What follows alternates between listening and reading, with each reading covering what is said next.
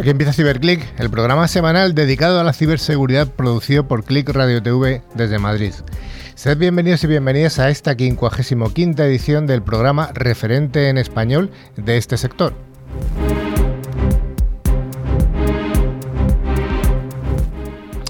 Ciberclick se puede escuchar a través de más de cincuenta emisoras en España que distribuyen la señal desde Galicia a Cataluña, desde Canarias al País Vasco, pasando por ciudades y pequeños pueblos de todas las zonas. También tenemos una nutrida audiencia por podcast, tanto desde España como desde Latinoamérica. Y a todos vosotros y a todas vosotras os damos un fuerte abrazo desde aquí, desde Madrid.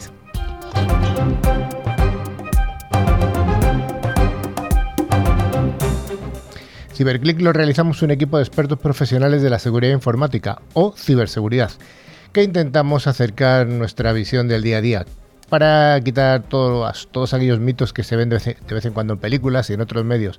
Estos mitos a veces son bastante lejanos de la realidad. Desde Ciberclick nos dirigimos tanto al mundo profesional como al entorno doméstico, apostando por una radio amena, didáctica y también informativa.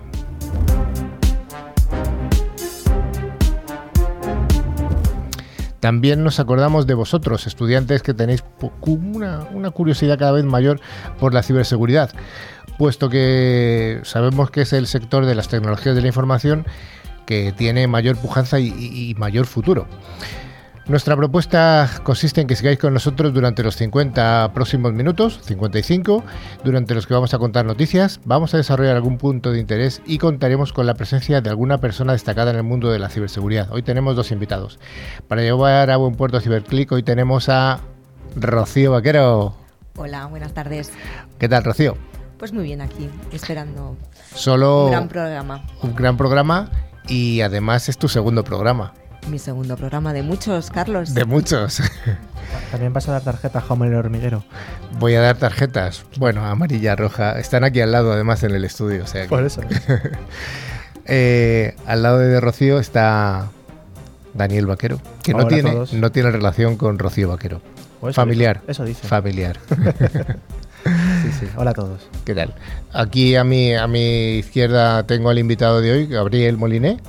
Hola, buenas noches. A don Manu Vaquero, el enlace extremeño. Pero vaquero no, cantonero. Cantonero, ya buenas me estaba liando con más vaqueros. Y finalmente a Edwin, que es un compañero de Gabriel.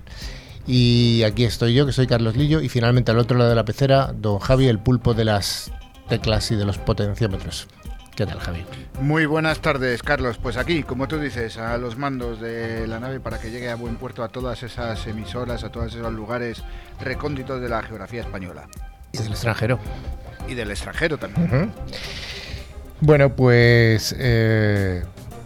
¿Qué más decimos? Pues como siempre, nos sabéis que nuestro programa Ciberclick tiene vocación bidireccional y tenemos un buzón de correo donde podéis escribir para comentarnos vuestras dudas, sugerencias o básicamente lo que queráis. Es info arroba ciberclick punto es. Ciberclick con doble i latina y terminado en C K. Además, también tenemos nuestro perfil en LinkedIn y en Facebook uh, y nuestra, eh, nuestra página web doble u doble u doble u punto ciberclick punto es. También podéis contactar con nosotros a través del número de WhatsApp más treinta y cuatro, si estáis fuera de, de España, seis seis nueve uno ocho cero dos siete ocho. Antes de empezar la sección de noticias, queremos informaros de que gracias a Ingecom, nuestro mayorista de valor, al final del programa haremos el habitual concurso semanal. Los dos oyentes que resulten ganadores recibirán una licencia anual de antivirus de TrendMicro, validada para tres dispositivos. Cada premio está valorado en cincuenta euros y solo hay que responder a alguna pregunta relacionada con el contenido del programa, así que estén muy atentos. Merece la pena prestar muchísima atención, es un, es un estupendísimo regalo.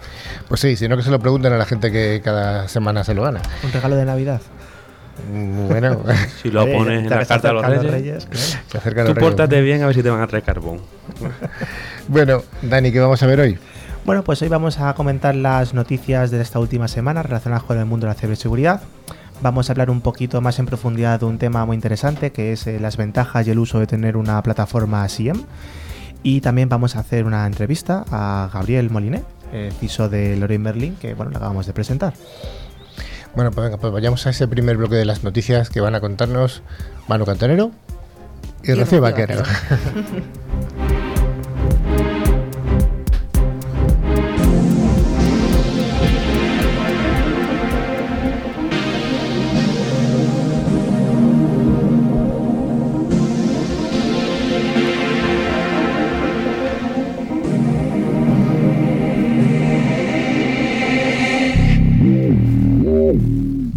La primera va de un medio de comunicación, ¿no, Manu? Efectivamente, la Radiotelevisión Española, la tele de toda la vida, sufre una, flecha, una brecha de seguridad que afecta a datos de once mil personas y es multada por la Agencia Española de Protección de Datos con sesenta mil euros.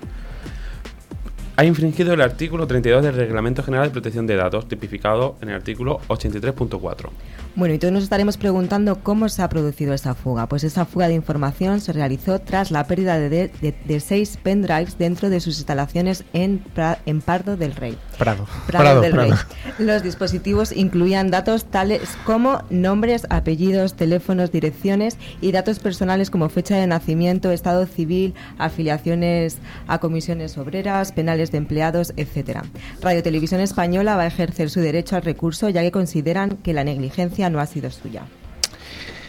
Bueno, pues vaya, eh, Prado. M- más allá de todas formas de echarle la culpa a unos o a no. otros, al final igual lo que hay que implementar es una medida para que si esto se vuelve a producir, pues al menos que esa información que se pierde de alguna manera o se extrae o nos la roban, que no sea utilizable, ¿no? Uh-huh. Como por ejemplo... cifrar la información, ¿no? Ya que lo estamos utilizando dispositivos extraíbles, estos pendrives, discos duros, pues es, lo dejamos ya cifrado y lo perdemos o no lo roban, pues al menos no podrá ser utilizada esa información. De vez en cuando nos da el Ministerio de Defensa Español eh, noticias y hoy es una más, Rocío. Pues el Ministerio de Defensa Español se une al veto estadounidense y prohíbe, prohíbe el uso de Huawei, ¿vale? A partir de ahora... Eh, los trabajadores de este ministerio ya no podrán utilizar ningún dispositivo de la marca asiática.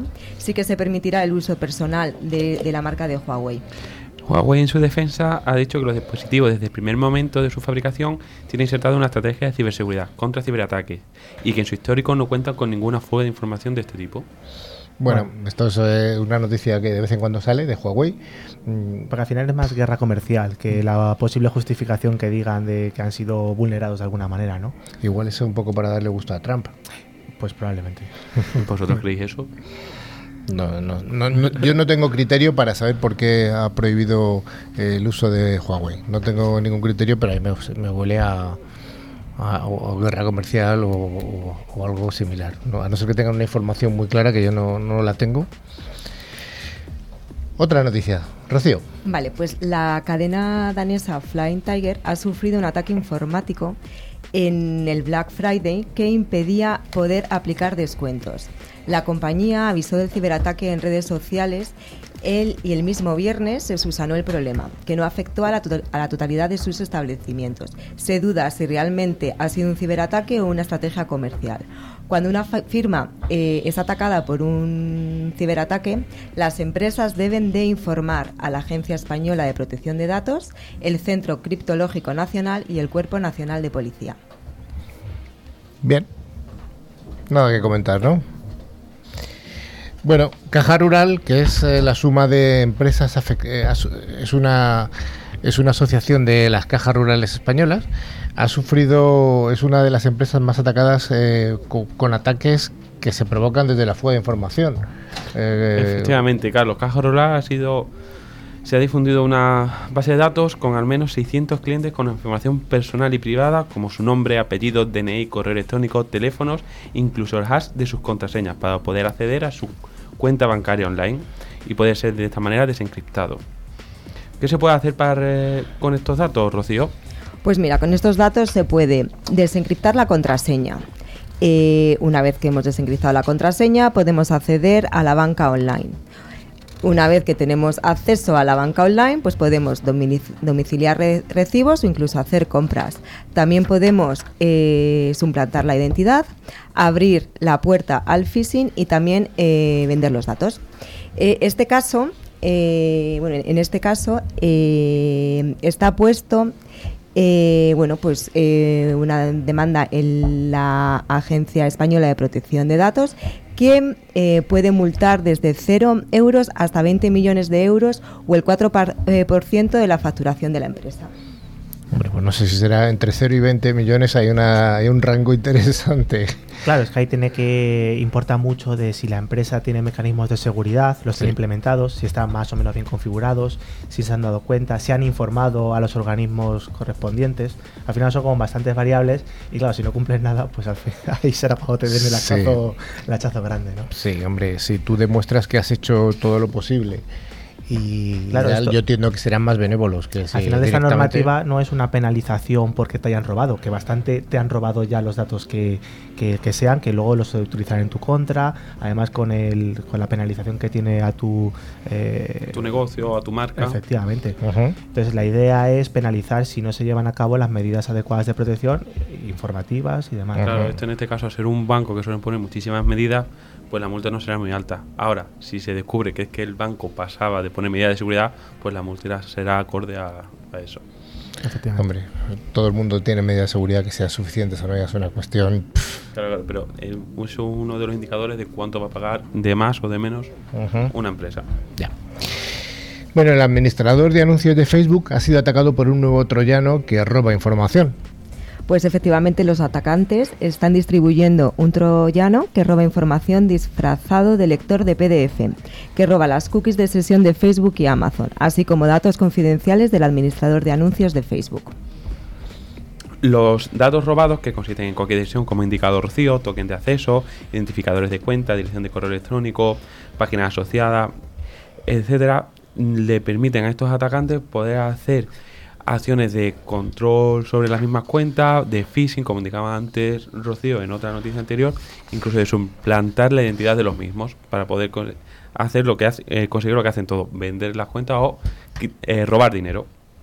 Sí, hay que recordar que esto es un negocio, como siempre, ¿vale? Decimos, ¿vale? No, ya no, no va de, de que haya, alguien haga algún ataque eh, por prestigio, no, esto es negocio. Bueno, pues han sido expuestos más de cien millones de usuarios y sus mensajes de S M S a, a una compañía norteamericana. Efectivamente, se ha descubierto una base de datos que contiene decenas de millones de mensajes, en su mayoría de usuarios estadounidenses, procedentes de la empresa de comunicaciones de Estados Unidos, Truth Dialog. La base de datos de S M S ha expuesto una enorme cantidad de información personal, entre las que además de mensajes de texto personales se encontraban números de teléfonos, números de usuarios, contraseñas, información de documentos de identificación, etcétera. Los S M S se filtraron a causa de que su base de datos no había sido protegida correctamente. Al ser directamente comprometida, se podía acceder a millones de direcciones de correo electrónicos, nombres, contraseñas, etcétera. Estos datos formaban parte de una base de datos de seiscientos cuatro gigabytes. La información resultó accesible hasta el pasado veintinueve de noviembre. Bueno, pues aquí sí que había datos, ¿eh? seiscientos cuatro gigas, ya empezamos a... Además, o sea, el, el tema de los S M S es bastante peliagudo porque a pesar de que cada vez se va eh, olvidando un poco su uso, porque hace cuánto que no envíes un S M S, muchísimo, pero recibes años, pero recibes al final como doble factor de autenticación cuando intentas acceder a un servicio, sobre todo online. Entonces es muy interesante que eso, ese tipo de sistemas sigan estando protegidos, porque al final si te suplantan ese doble factor, por ahí también puedes ser susceptible de producirse un ataque, robarte la identidad, en fin, pues todos los ataques. Además hay una cosa eh, que se utilizan como doble factor de autenticación los S M S, pero el S M S no es un canal seguro. Efectivamente. No es un canal seguro, se está utilizando y bueno, pues ahí está. Eh, ¿Hay alguna otra solución que estaban implantándose por parte de los operadores, de los operadores de telecomunicación, tipo Movistar, Orange, Vodafone? Pero hasta donde yo sé tiene un éxito más que moderado, o sea, menos que moderado, muy bajo. Es que ahora te ponerte a competir con aplicaciones que se basan en datos, no, como puede ser WhatsApp, Telegram, etcétera. No, no, no, no, no, no es para, no, no, no es mensajería instantánea, es eh, un envío de un de un mensaje, mensaje que está codificado y se envía directamente a la SIM, a la SIM. No es al móvil. Entonces, pero bueno, está bastante implantado hoy por las plataformas de S M S por parte de los bancos y, pero bueno, que, que sepamos que no es un canal seguro. Sí, es verdad, ahí es lo que comentaba Carlos, es un estándar que están sacando y están hablando entre ellos los distintos operadores para que este mensaje vaya directamente a, al software, hardware de la SIM y de esta manera evitar mandar un S M S. Lo bueno es que lo podría recibir cualquier dispositivo y es independiente, de, bueno, tiene que ver con el número de teléfono, pero es independiente de que alguien te esté mirando los S M S que tengas. Algún día hablaremos de esto, porque sí que me parece interesante contarlo, que hay alternativas a los S M S seguros. Bueno... Eh, ¿Algo más así que tengamos que contar de, de los S M S? Yo creo que no, ¿no? La siguiente, que es una... Un, dime. No, no, no. Ah, eh, hay una nueva medida de Google que va a evitar eh, que sufras un ataque de phishing, que va a ayudar. Va a ayudar, efectivamente. Google ha introducido la verificación de, M S, de S M S. Si antes lo decimos, si antes lo decimos, antes hablamos de ello, en su aplicación de mensajería que permite el contacto entre empresas y clientes de forma segura al identificar el emisor del mensaje. Los S M S verificados eh, ayudan a entender la verdadera identidad del negocio que te envía mensajes para prevenir el phishing. Así es como ha explicado Google en su página de, de soporte. Eh, se trata de una herramienta enfocada a evitar la estafa a través de la suplantación de fuentes legítimas en los mensajes. Google verifica la identidad del negocio y lo hace a través de un código de verificación para cada S M S que comprueba con un listado de empresas registradas. Cuando el código concuerda, el contenido del mensaje se ha, ha sido enviado por el negocio real y es seguro. No obstante, si el código de verificación no concuerda y Google no puede verificar el mensaje, entonces el usuario recibirá una notificación en la aplicación de mensajes que le avisará de ello. La verificación de remitente requiere de conexión a Internet. Si en ese momento la conexión es débil o falla, Google no puede identificar correctamente el emisor. De cualquier forma, la compañía recomienda no responder ni abrir enlaces hasta que el emisor haya verificado el mensaje. La función de mensajes verificados está disponible por el momento en Estados Unidos y se enfoca a la comunicación entre negocios y clientes a través de los mensajes de texto. Bueno, vamos a ver, eh, ¿esto eh, está en contraposición con lo que hemos dicho anterior de S M S? No, la seguridad no, no es única, sino que son muchas capas de cebolla y tener un, S, un S M S como segundo factor es mejor que no tener nada, es mejor. ¿Que fuera mejor un, un sistema cifrado de envío de S M S? Pues sería mejor, pero es, es mejor esto que nada. O sea que... Efectivamente. Esto del S M S verificado me, me suena a las, a las reviews que hay en Amazon de review verificada. Pero bueno, en realidad hay una cosa bastante parecida cuando hablamos de eh, la verificación a través del email, ¿no? Ah, hay una protección que se llama S P F, el Sender este eh, Policy. Bueno, y otra letra, sí. Sí, que es como que mmm, tú tienes que declarar que eres una persona, una dirección I P en este caso autorizada para mandar el email. De tal manera que cuando te llega ese email se verifica desde dónde viene y si coincide, pues es un email verificado y por lo tanto, pues adelante. Se supone que tendrá menos eh, posibles ataques uh-huh. internos. Ahí también existe lo que se llama el, el código D MARC, que en todos los servidores de correo lo que se basa en la certificación de la fuente que viene, ¿no? Para intentar también de mitigar el, el tema de phishing y la suplantación de identidad en los correos, ¿no? Que es certificar el origen de, del emisor de los correos electrónicos. Bueno, esto ¿Mm? pues lo han extrapolado a la parte de S M S, veremos a ver sí, si... No, pero esto que ha comentado Gabriel es interesante porque yo en muchos clientes donde voy no saben qué es esta parte o no lo tienen configurado y es uno de los puntos que deberían empezar a trabajar para securizar sobre todo el correo electrónico y los ataques de phishing en este caso y evitar los ataques de phishing. Una pequeña apreciación más que el tema de, de Google también eh, va alineado a su estrategia de crecimiento también en Google Cloud Platform, que están intentando de aumentar su presencia en, en todo lo que es la, la infraestructura en la nube, ¿no? Como uno de los, a día de hoy como el tercer player más importante en, en este duda. sector, ¿no? Uh-huh. No, sobre el tema de los ataques phishing de correo, no, no existe la manera de evitarlos al cien por ciento. De hecho, no? como no. decía, la seguridad es una capa de cebolla. Al final tenemos S P Fs, tenemos D MARC, tenemos T KIN y además lo más importante es la concienciación de los usuarios. No, no abras un correo que te llegue a spam. No, para eso ya, ya hemos hablado alguna vez en el programa de, esto, de estas plataformas de entrenamiento de los recursos humanos. que Bueno... Eh, hoy estás tú como C I S O, pero hace unas semanas estuvo eh, un compañero un compañero tuyo, que fue el C I S O de Naturgy, y estamos muy contentos porque estas, estos días pasados le han, le han nombrado como el C I S O del año. Entonces, bueno, espero que el año que viene te toque a ti. Ojalá, ojalá. Aquí todos los que pasan llegan a ser C I S Os del año, ¿o no? Toco madera, pero no lo doy para que no suene, ¿no? Pero sí. Bueno, pues enhorabuena a, a Carlos, que estuvo aquí hace, hace unas semanitas. Eh, la siguiente noticia nos habla de un país nórdico. Sí, es bastante interesante porque, bueno, pues un país, en este caso Finlandia, ha creado pues un programa en el que va a recompensar el bug bounty, ¿no? El, eh, el encontrar posibles fallos o en sus sistemas y que los reportes, claro, que los informes. Muchas veces las empresas se toman un poco esa seguridad por su mano e incluso te, te encausan y te judicializan por haber encontrado algo. Bueno, en este caso se recompensa, así que pues es un aliciente más para aquellos investigadores que se centren en esos sistemas, en este caso de Finlandia, pues para, oye, una gratificación monetaria siempre viene bien. ¿De cuánto es esa gratificación? Pues comentan que dependiendo un poco de lo que hayan encontrado, correrá entre los cien y los cinco mil euros. Bueno, así que puede ser muy interesante. No está mal, ¿eh? Es un sobresueldo, ¿eh? Sí, sí. ¿Eh? Clean, clean, monedita, monedita. Desde luego. Eh, la noticia empresarial de la semana. Eh, en España está todo bastante activo últimamente en, en cuanto a adquisiciones y, y, y bueno, empresas que se están juntando unas con otras. En este caso es una empresa internacional que, que se llama Cyberproof, hasta donde yo sé, creo que es israelí. Eh, Cyberproof ha comprado a Nexia. Nexia es una empresa clásica española con sede en Barcelona y bueno, parece ser que quiere eh, bueno, pues, eh, aumentar su, su catálogo de servicios gestionados en el sur de Europa, que es donde está presente Nexia. Y hasta aquí la sección de noticias. Muchas noticias hemos tenido hoy.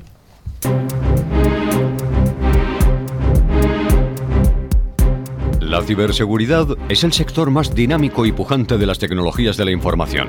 Ciberclick es el programa de referencia en español de este sector. Sus noticias, novedades y recomendaciones son analizados semanalmente por Carlos Lillo y su equipo de expertos. Ciberclick, el programa referente de ciberseguridad.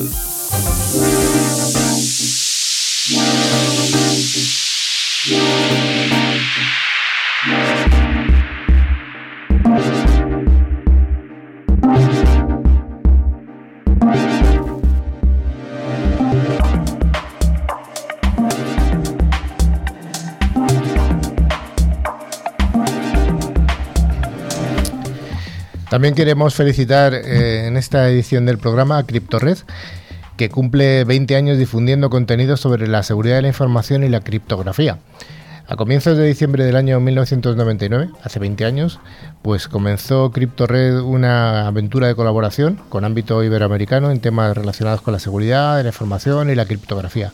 Hace ya unos meses estuvo aquí en el programa el, uno, el responsable de, de CriptoRed, o uno de los dos responsables, que es Jorge Ramio, que es profesor de la Universidad Politécnica de Madrid.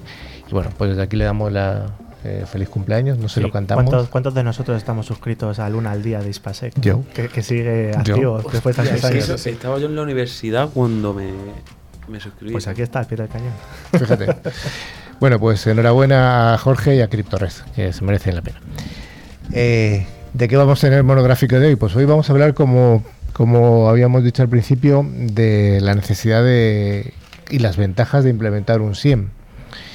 Pues dado que cada vez resulta más complicado hacer frente a ataques que ocurren en las redes informáticas, los sistemas SIEM ayudan a los administradores de red a automatizar este trabajo para posibilitar una gestión de seguridad de la red más eficiente. La demanda de los sistemas SIEM en las organizaciones es una constante, tiene una constante, un constante crecimiento en los últimos años y, bueno, según se indican en distintos indicadores, la ventaja de una tecnología de SIEM pues es, parece, parece que es importante porque es ese, ese, esa especie de ojo de Saurón que es capaz de tener hilos y, y leer información, correlarla y dar un, un sentido. Sí, al final lo vemos día a día, ¿no? Las empresas cada vez tienen más sistemas de seguridad, afortunadamente, además muy especializadas. Eh, ciertos sistemas de seguridad protegen el, el endpoint, otros están enfocados al dato, también los sistemas cloud y demás. Pero ¿qué es lo que se encuentra? Que los equipos de seguridad que llevan esa administración diaria, pues lamentablemente siempre son insuficientes, ya sea porque físicamente no hay esos recursos físicos dedicados a esa administración diaria que además te permita la labor de investigación, porque cuando hablamos de seguridad muchas veces pues vemos eventos, alertas de seguridad, configuraciones, etcétera, pero requiere una labor de investigación que, que lleva mucho tiempo y en, la, en muchos casos probablemente no desemboque en nada en particular y sea pues una posible falsa alarma, por ejemplo. Entonces, al final, estos sistemas SIEM son bastante interesantes porque, por un lado, recopilan y aunan en una misma interfaz, más o menos amigable, ¿no? Eh, pues todos los eventos, los logs, todas esas informaciones de los distintos sistemas que tengamos, facilitando la vida a estas personas que, bueno, se dedican a hacer esta supervisión de la seguridad de las empresas.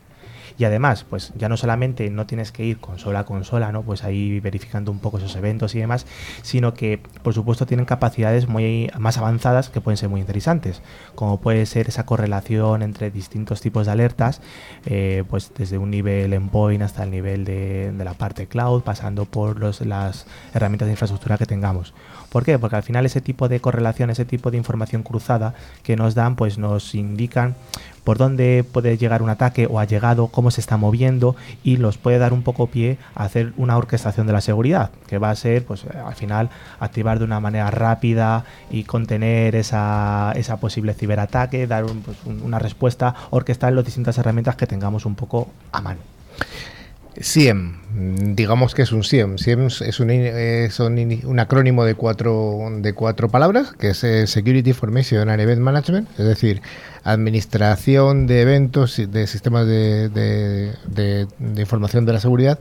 Y bueno, pues es un acrónimo que además, a su vez, se, se apoya en dos, eh, un SIEM y un SEM. Esta es una historia del acrónimo, tampoco vamos a entrar en, en la historia esta.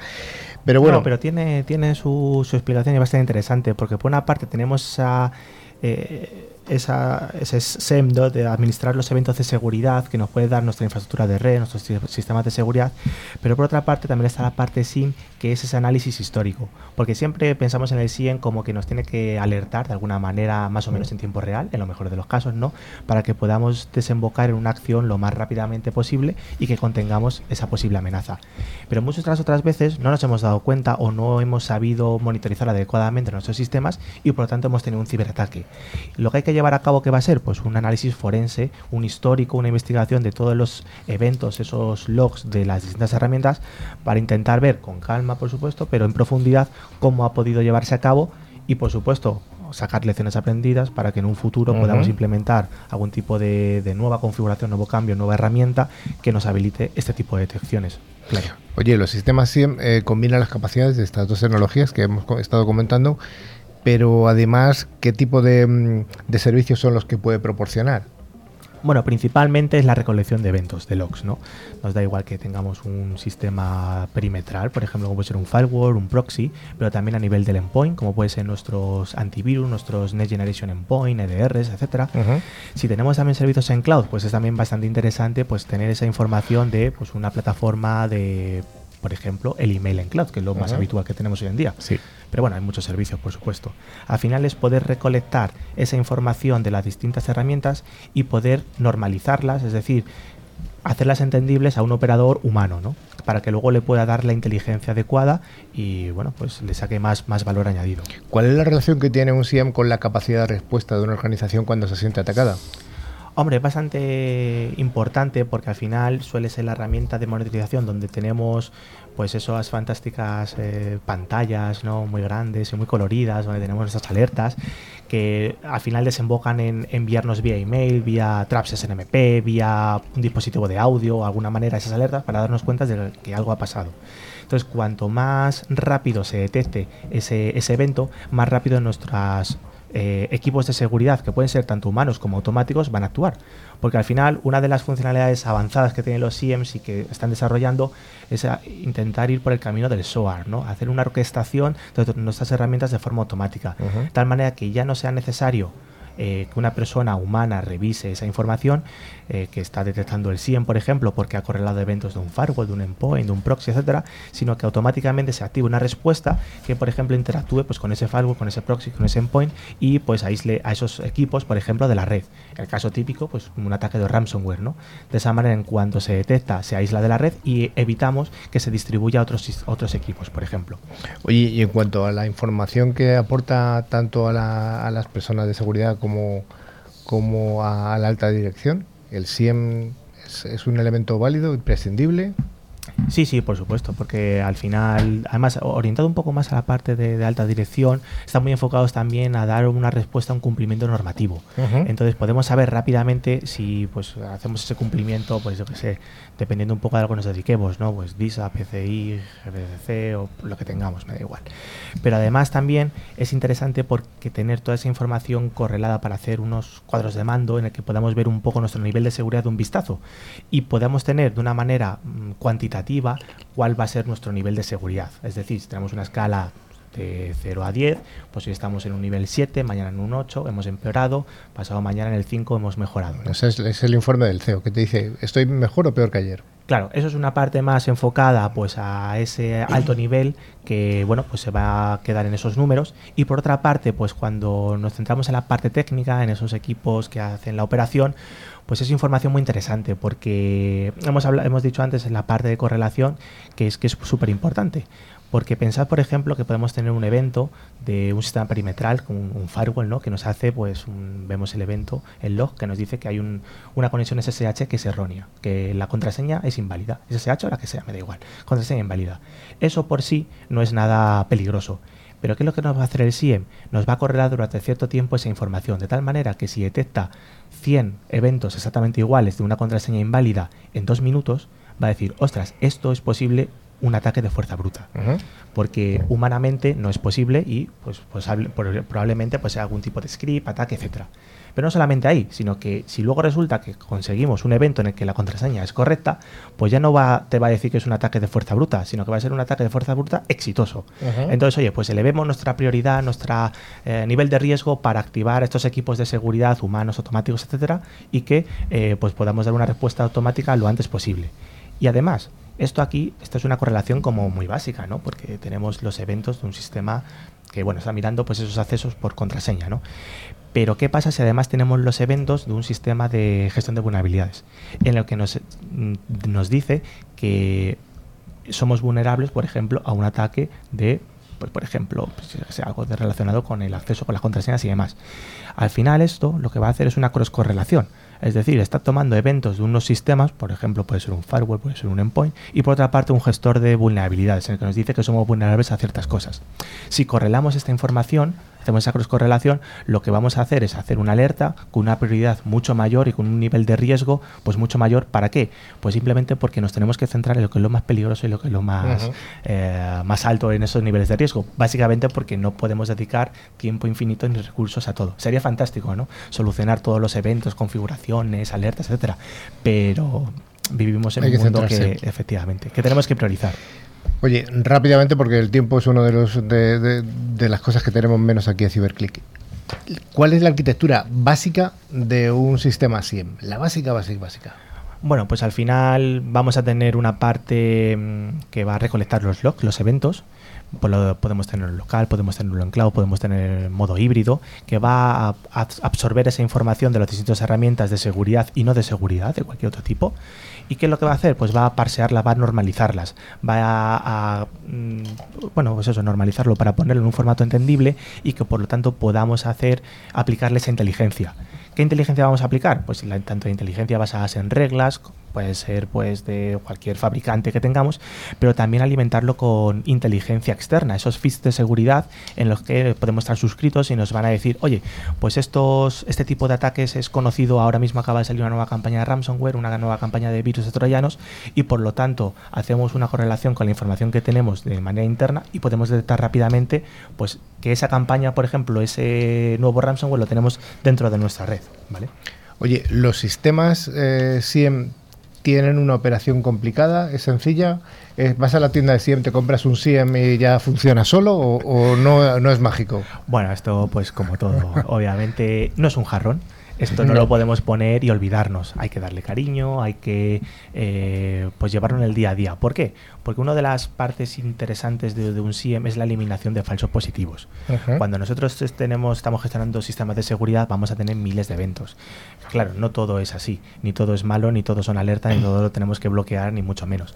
Entonces, al final, tenemos que hacer una depuración de qué tipo de alertas o de qué tipo de eventos estamos recibiendo para adecuarlos y dejar solamente lo que es realmente importante. Entonces, bueno, hay bastantes fabricantes dedicados a este mundo, cada uno pues eh, utiliza una aproximación de forma distinta y por supuesto también hay empresas que en vez de tener este tipo de, de herramientas lo puede externalizar. ¿Cómo lo va a externalizar? Como un servicio gestionado, por ejemplo, uh, con un S O C. Uh-huh. Que al final el S O C es sustituir esta parte de herramienta semiautomática, llamémoslo así, de, de S I E M, pues por un equipo humano quizás, ¿no? Que tenga la monitorización y haga ese análisis de inteligencia y le aplique el valor añadido para luego pues desplegar las acciones correspondientes uh-huh. cuando salga alguna alerta. Supongo que habrá empresas o organizaciones que tomen la decisión de tener su S I E M local y gestionarlo ellos y otros que deleguen esa responsabilidad en algún S O C, en alguna empresa que... Efectivamente, hay un poco de todos los colores. Uh-huh. Bueno, pues eh, finalmente vamos a dar así algún algunos eh, nombres de empresas que, que llevan o algunos tipos de soluciones, desde las más caras hasta las más baratas. No nos tenemos que mojar aquí, aquí no... ¿Cómo no, que no? ¿Cómo que no, hombre, no? No, pero bueno, los, los jugadores en este mercado son bastante claros, uh-huh. de sobra conocidos, llevan muchos años, sí. el expertise es claro, los productos son buenos, cada uno tiene ciertas aproximaciones, entonces es importante analizarlos porque dependiendo de nuestras necesidades como empresa, pues nos será más interesantes unos u otros. Al final es un error tener algo, una herramienta sobredimensionada, sobre todo a la que va a tener ciertas capacidades que no vamos a utilizar. Entonces, bueno, por citar algunos, pues obviamente Curradar de I B M, Splunk, los Rhythm, McAfee con su S M, pero también tenemos ArcSight, tenemos AlienVault, tenemos R S A, en fin. ¿Y también bastante. algunas eh, soluciones open source? Sí, claro, de hecho, no. esto es lo mejor, hombre. Siempre Hasta tenemos bueno. una solución open source que podemos llevar a cabo, pues al final con los módulos gratuitos de Elasticsearch, por ejemplo, ¿no? Le aplicamos ese Elasticsearch, Logstash, Kibana, le podemos poner Sentinel, un Wazoo para tener la, la parte de I D S, en el, en el endpoint, en fin, pues es bastante... Hombre, lo que pasa es que yo, de las soluciones open source, lo que no te gastas de un lado te lo gastas en otro. O sea, lo que te ahorras de la herramienta... Uh, tienes que invertir mucho en personalización. Bueno, eso también mm. un poco pasaba antes, ¿no? Pero hoy en día que eh, la comunidad open source es muy amplia y, y la gente es muy colaborativa, entonces puedes encontrar personalizaciones, configuraciones, etcétera, en internet que se pueden ajustar un poco a lo que tú necesitas. Es decir, que ya no te vas a enfrentar a una herramienta un poco a las bravas y bueno, pues a decir, venga, adelante, a ver qué puedo yo aquí personalizar para, para mi empresa, ¿no? Hombre, yo de todas maneras... Desde mi punto de vista, una empresa que vaya a abordar un proyecto de S I E M, si yo fuera esa empresa me intentaría ir de la mano de un integrador que tenga muchísima experiencia en esto. Y a la hora de ir hacia una solución intentaría ver si ese integrador tiene un servicio ya de S I E M donde pueda darte las pautas de cómo monitorizarlo y gestionarlo. Claro, al final es un poco la decisión que cu- cuánto eres capaz de hacer tú y cuánto eres capaz de delegar. Y, y, y, y una, no hay no hay, no hay no hay ninguna regla fija. Y una de, de las cosas más importantes que yo veo dentro de un S I E M, aparte de lo que lo has comentado de gestionar los logs de los distintos dispositivos, es dar información, como has comentado, de otras fuentes y sobre todo crear casos de uso específicos para cada cliente, que ahí es donde está lo complicado de tener un S I E M y llevarlo y llevar la estrategia de S I E M a, a ello, a cabo. Claro, además esto puede evolucionar porque ahora estamos muy está muy en boga la, el análisis de comportamiento del usuario, S V A, entonces tú fíjate, sí. si además de esas soluciones más tradicionales de, de eventos, alarmas y demás, tenemos un análisis de comportamiento de qué es lo que hacen nuestros usuarios a nivel de tráfico de red, a nivel de aplicaciones que ejecutan en su entorno de trabajo, en fin, es una información súper enriquecedora que al final, pues oye, nos va a ayudar mucho a detectar posibles amenazas antes de que ocurran. Entonces, bueno, ya por dejar, ya que ya te veo, que ya te, te quieres echar. Ya, ya te quiero echar. Sí, es que esto es buenísimo. Te, te quedas ¿cómo, despedido. ¿Cómo vamos a elegir un S I E M, no? Porque mucha gente piensa, oye, las tres Bs, el bueno, bonito, barato. Pues aquí en los S I E M podemos hacer las tres Vs, que es el volumen, variedad y velocidad. Volumen de datos, variedad de fuentes que podamos integrar y la velocidad, oye, para detectar y dar una respuesta. Al final. O sea, el V tres de, que se le acaba de inventar Dani, es, ah. eh, me ha gustado, ¿eh? El V tres. Sí, sí.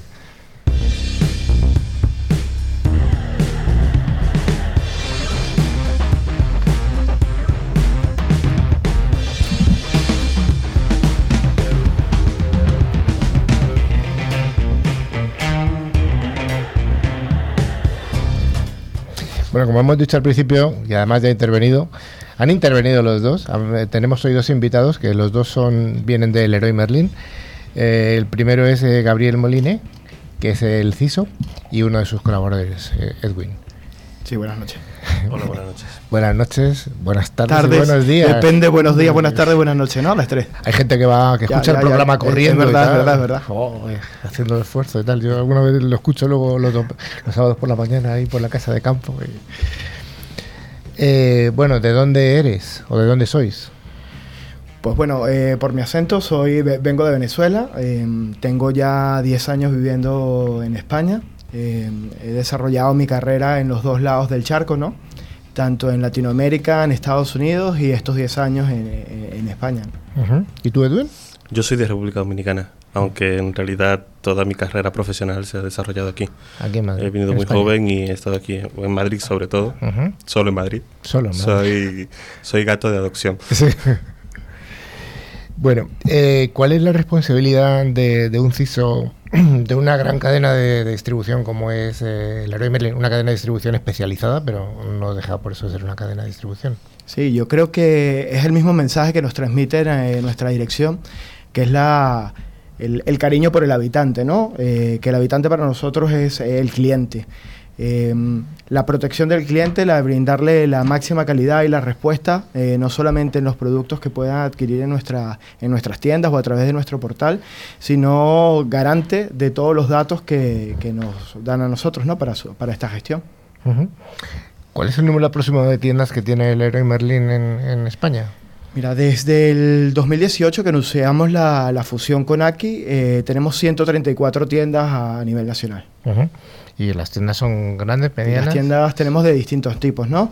Eh, estamos eh, intentando acercarnos también al modelo, eh, a cómo ha cambiado la sociedad, estar un poco más cerca de, de, de, de todas las personas. Que básicamente nuestras tiendas, cuando muy lejos, estamos a, a sesenta minutos de, de cualquier ciudadano en España. Eh, estamos orientándonos también a una estrategia de ubicar las tiendas en, en, en, en las ciudades para tener una, una estrategia de cercanía también, ¿no? ¿Vuestra responsabilidad es solo española? De, sí, de momento sí, solo española. No, no cubrís Portugal ni nada, no, no, no solo España. Solo España, sí. ¿Y dónde está presente el Leroy Merlin? Así, a grandes rasgos. A ¿no? grandes rasgos estamos presentes en quince países. Somos un grupo francés, el grupo ADEO, y somos alrededor de ciento diez mil colaboradores. Uh-huh. Un poco darnos las cifras de este grupo francés, porque es que es sorprendente. O sea, yo conocía eh, algunas marcas que, que pululan, pero sí. Es sorprendente. O sea, una es Leroy Merlin. Sí. Eh, Aquí, que está siendo absorbida o, o unida a la Leroy Merlin. Bricomart también es parte del grupo. Eh, como te refería, estamos presentes en, en quince países. Eh, Más de cien mil personas. En el caso particular de, de España, eh, en el dos mil dieciocho, que las cuentas son públicas, generamos más de dos mil cuatrocientos millones. Eh, y somos una de las empresas que tiene una vocación de, eh, de, de ayuda y enfoque a España bastante importante, ¿no? ¿Alguna otra empresa, alguna otra marca destacada del grupo? Yo creo que estos somos los líderes que podemos ver ahora a nivel español, ¿no? ¿No hay ninguna de deportes?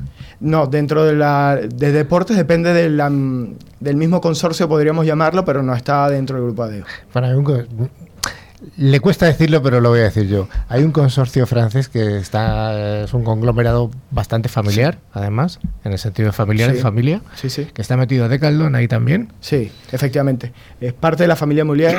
eh, Parte es el grupo ADEO, eh, del cual formo parte. Está también todo el área de Decathlon, está también toda eh, la cadena de supermercados al campo.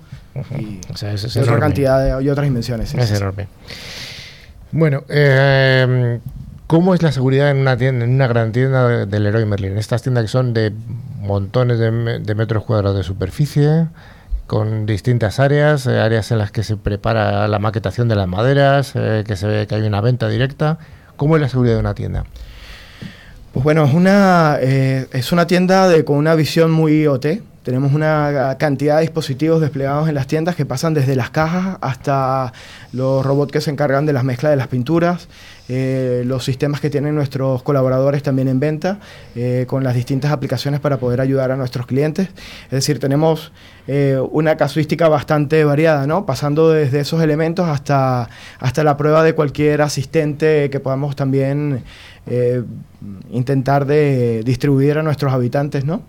Eh, pues tenemos una casuística bastante bastante importante, ¿no? Aparte de, de, de nuestros clientes también que puedan tener acceso a, a la red wifi que, se, uh-huh. que están en cada una de las tiendas. Cuando vais a montar una tienda nueva, ¿se tiene en cuenta la seguridad desde el principio? Eh, sí. Eh, ¿Tenéis un se- protocolo hecho ya? Sí, tenemos un protocolo establecido para que la seguridad sea parte fundamental de, del proceso de creación de cada una de las tiendas, ¿no? Desde comunicación, control de los dispositivos I o T, despliegue de los puestos de trabajo, etcétera, etcétera. ¿Qué da más trabajo, eh, la gestión de las tiendas o, lo, o la gestión de los headquarters, desde el punto de vista de seguridad? Eh, pues bueno, es, re, es relativo, ¿no? Yo creo que son casuísticas diferentes, ¿no? Uh-huh. Desde las tiendas, pues estamos mucho más orientados a, a la alta disponibilidad, es una de nuestras mayores preocupaciones, ¿no? La disponibilidad de los servicios, y en ello uno de las partes fundamentales de la seguridad, que es garantizar la disponibilidad. Nos enfocamos hacia ello. Y en el caso de servicios centrales, pues eh, somos el, el backend de las tiendas, ¿no? Tanto de las tiendas físicas como de la tienda virtual. Uh-huh. Entonces, todos los servicios que apoyan a las operaciones, hay mayor número de, de, de aplicaciones que, que están evidentemente eh, dando apoyo a estas operaciones dentro de los servicios centrales, con lo cual requieren una, un mayor despliegue de seguridad, ¿no? Uh-huh. ¿Habéis estado, eh, bueno, habéis empezado ya el camino de migración a cloud, o dónde estáis ahí en ese, en sí, ese camino? Co- eh, como grupo tenemos una estrategia de, de migrar a la nube en el año dos mil veintidós, que todos nuestros eh, sistemas estén en, dentro de la, de la cloud. Es una estrategia paulatina porque tenemos distintos sistemas, le, legacy, todo lo que te puedas imaginar que pueda existir, eh, lo tenemos, ¿no? Eh, entonces, pues bueno, hay que tener cuidado de, como te comentaba antes, de garantizar eh, Eh, la disponibilidad de los servicios y toda la, la, la, la protección normativa que tiene que llevar a cabo, ¿no? Edwin, ¿tienes algún reto importante en cuanto a la seguridad de cloud que, que tengas que abordar? Es un reto en sí mismo. Es un reto. Al final, eh, entendiendo que tenemos que ir a cloud porque no nos quedan más opciones, al final tenemos que crecer y tenemos que llegar a ese modelo. Y llegar a ese modelo de forma segura, de forma organizada y siendo garantes de que no vamos a perjudicar al negocio ni a nuestros clientes, ni vamos a poner en peligro sus datos, eh, es un desafío en sí mismo, porque son muchos años de muchas costumbres que hay que despegarse, sobre todo a nivel de, de los propios técnicos, ¿no? Que es donde más cuesta educar, porque al final al usuario final tú le das el producto y él ya lo toma. Además, culturalmente ya lo tenemos, nosotros vivimos en cloud. Pero al técnico, a los que estamos detrás, nos cuesta mucho cambiar la mentalidad de vamos a cloud, ya las cosas nos funcionan igual, ya las puertas son otras, los desafíos son otros. Uh-huh. Y sobre todo las puertas que comentaba. Sí, claro, sí. sí, aquí la cosa es eso, que si es cloud, es, hay que permitir hacer cosas. No podemos partir del hecho de que te vamos a bloquear, al revés. Sí. Allow the new block, que se uh-huh. dice por ahí. Y yo creo que ese es el reto de, de, de todos los C I S Os en particular, ¿no? En el mundo cloud, ¿no? Tenemos mucha resistencia a, a migrar a la nube por sentir una pérdida de, de control. Eh, básicamente es una transformación del riesgo, ¿no? Eh, eh, como comentábamos antes, eh, la, la nube sigue siendo los ordenadores de otros. Eh, los controles siguen estando presentes, eh, la seguridad sigue siendo un factor que, que en los grandes players de, de, la, de las tecnologías en la nube viene la seguridad por defecto, y básicamente tenemos que transformarnos y aceptar que, que es un reto que a todos los negocios eh, agiliza el tiempo de respuesta, y, y, la, y la estrategia de costes indiscutiblemente es un factor pre, predominante, ¿no? Podemos crecer, por ejemplo, cuando tenemos campañas muy, muy específicas sin generar un, un, un legacy de hardware que, que puede generar uno, unos costes bastante más importantes, ¿no? Vosotros eh, emitís unas tarjetas de fidelización, Leroy Merlin es sí. un, eso... Eh, ¿supone algún tipo de desafío especial? Pues en los grandes retos de, del mundo del retail del dos mil diecinueve está todo lo que es la, las tarjetas de fidelización, ¿no? Eh, si no mal recuerdo, el, el último análisis de Gartner ponía entre los tres principales preocupaciones de los, de los C I S Os en el mundo del retail el, el tema de las tarjetas de fidelidad, ¿no? Para nosotros es, es un compromiso que esta tarjeta sea un medio seguro. Eh, no solo en el almacenamiento y la gestión de esos datos, sino en, en el establecimiento de procesos de vigilancia digital, uh-huh. ¿no? De garantizar que si por cualquier motivo esos datos son, son extraídos en un supuesto negado, seremos rápidamente, estaremos rápidamente atentos de poder actuar y, y poder eh, alertar y eh, extraer esa información, ¿no? Claro, que no es una tarjeta de crédito, sí que tiene datos personales. Efectivamente. Eh, El caso del que hablan todos los vendedores de seguridad es el caso Target, famoso caso Target de allá hace unos años en Estados Unidos. ¿Esto cómo lo veis vosotros desde el punto de vista de un retailer? ¿Como una enseñanza o como un miedo? Yo creo que es semejante, por ejemplo, al caso que tuvimos hace un par de años con, con WannaCry, ¿no? Que salió uh-huh. por todos los medios de comunicación, y cada vez que tenemos un, un evento de seguridad de esta naturaleza que sale por todos lados, ¿no? En lo particular... Eh, utilizar esto como palanca desde el punto de vista de seguridad, yo como C I S O me siento eh, poco confortable con ese hecho, ¿no? Porque eh, muestra, digamos, como una incapacidad de nuestra parte de poder vender el producto de seguridad, ¿no? Yo creo que ya en el, en el siglo veintiuno la, la seguridad es parte fundamental de los procesos del negocio, y quien, y quien no lo entienda eh, está fuera de mercado. Eh, entonces simplemente basarnos en una, en una mala situación de, de, de otro player que haya, que haya tenido un, un incidente de seguridad eh, no debería ser la base de nuestra campaña de concienciación, ni mucho menos nuestras posibilidades presupuestarias. Bueno, pero es la realidad. Es o sea, la realidad. La realidad es eso, que están ocurriendo cosas. Sí, sí, sí. O sea, no es que lo contemos nosotros, la gente que estamos dedicados al sector, es que es la realidad. No, no, no, efectivamente ocurren. Me refiero más hacia puertas adentro, ¿no? Uh-huh. Eh, más, digamos, dentro de la propia comunidad de los C I S Os vemos esto como... como decir, menos mal que ha pasado esto porque me sirve de bandera para, para, pedir presupuesto. para pedir presupuesto para el año que viene, ¿no? Entonces me refería a eso un poco, ¿no? Que, que utilizar esto como bandera es, eh, es una estrategia fácil, ¿no? Oye, eh, ¿cuáles son las dependencias o interdependencias que tenéis entre las empresas del grupo aquí en España? A nivel de seguridad, por supuesto. Sí, a, a nivel de seguridad eh, compartimos estrategia al, al venir dentro de, de, del mismo grupo, eh, lo cual intentamos de, de emanar y, y estar alineados en la misma estrategia, tanto de subir a la nube como de las te, la, la adopción de tecnologías. Particularmente en el caso de Bricomart, por poner un ejemplo, eh, compartimos el, el, el mismo D P O, que es parte de, de nuestro equipo, con lo cual la estrategia de cumplimiento normativo eh, en el ámbito de la seguridad está, está muy de la mano, ¿no? Y, e intentamos mantener eh, comunicación cotidiana para, para las estrategias o los incidentes de seguridad que ocurran a cualquiera de nosotros podamos mitigarlos, ¿no? Bueno, pues ya se nos está acabando el tiempo de la entrevista y solo quería deciros a, a los dos Que, que creo que no lleváis demasiado tiempo en, en la organización actual, que os vaya súper bien, que no tengáis ningún incidente grave y que si lo tenéis, porque, el, porque puede ocurrir, que lo solventéis pronto, que para eso estamos. Pues bueno, primero, finalmente darles las gracias, ¿no?, por la invitación y poder contar un poco nuestra nuestra corta experiencia en, en Leroy Merlin. Y pero larga experiencia en el pasado. Efectivamente, en efectivamente, efectivamente. Y bueno, y, y nada más, muchas gracias. Muchas gracias. Muchas gracias por estar aquí. Pues vamos al bloque preferido por algunas personas.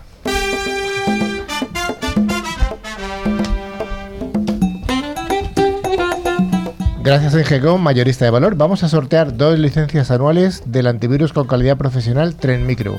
El valor, el valor del regalo es de cincuenta euros y siempre recomendamos utilizar antivirus de pago, no gratuitos, por favor.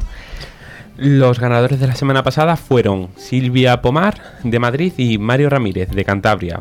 Enhorabuena a los premiados y les enviaremos su premio por email. Cada premio consistirá en una licencia anual válida para hasta tres dispositivos: P C, Mac, tablet, móvil, etcétera. Bueno, Manu, eh, pon una pregunta fácil, anda, para eh, la sencillita. Semana próxima. ¿De dónde son tanto Ga- Gabriel como Edwin los Edwin. países de procedencia? Bueno, porque es fácil. Es fácil. Para concursar tenéis que enviar un email a info arroba ciberclick punto es con doble i latina y terminado en C K, indicando nombre, dirección, teléfono y la respuesta a la pregunta que ha hecho Manu, que es de dónde son nuestros dos invitados de hoy. Desde todas las respuestas correctas sortearemos dos ganadores y aceptamos pues eh, comunicaciones hasta el doce de diciembre. Os recordamos nuestro email info arroba ciberclick punto es, doble i latina y acabado en C K, y nos podéis seguir por LinkedIn y Facebook y en nuestra web doble u doble u doble u punto ciberclick punto es. También os podéis poner en contacto con nosotros a través del WhatsApp seis seis nueve uno ocho cero dos siete ocho. Novedad, tengo una novedad. Hemos abierto un canal en Twitter con Twitter. Muy poquitos seguidores de momento porque la acabamos de abrir, pero subiendo. Se ha abierto. Pero bueno, si no tenéis Twitter, también podéis ver, eh, más que ver, escuchar nuestros podcasts. Estamos en todas las plataformas como iVoox, Google Podcast o Spotify. Si buscáis por la palabra clave, Ciberclick. Pues, estimada audiencia, hasta aquí ha llegado esta edición de Ciberclick. Esperamos haber cumplido con nuestra parte del contrato y que el programa haya cumplido con todas las expectativas. Damos un cordial saludo a toda la audiencia que se sigue incorporando semana a semana, tanto en esta parte del charco como en la otra. Y un saludo también a todas las emisoras colaboradoras de toda España. Un abrazo a todos y a todas y hasta la siguiente edición de Ciberclick. Rocío. Ay, ay, ay. Hasta el próximo programa, que será mi tercero. Dani. Adiós, adiós. Gabriel. Venga, adiós. Manu. Hasta luego. Edwin.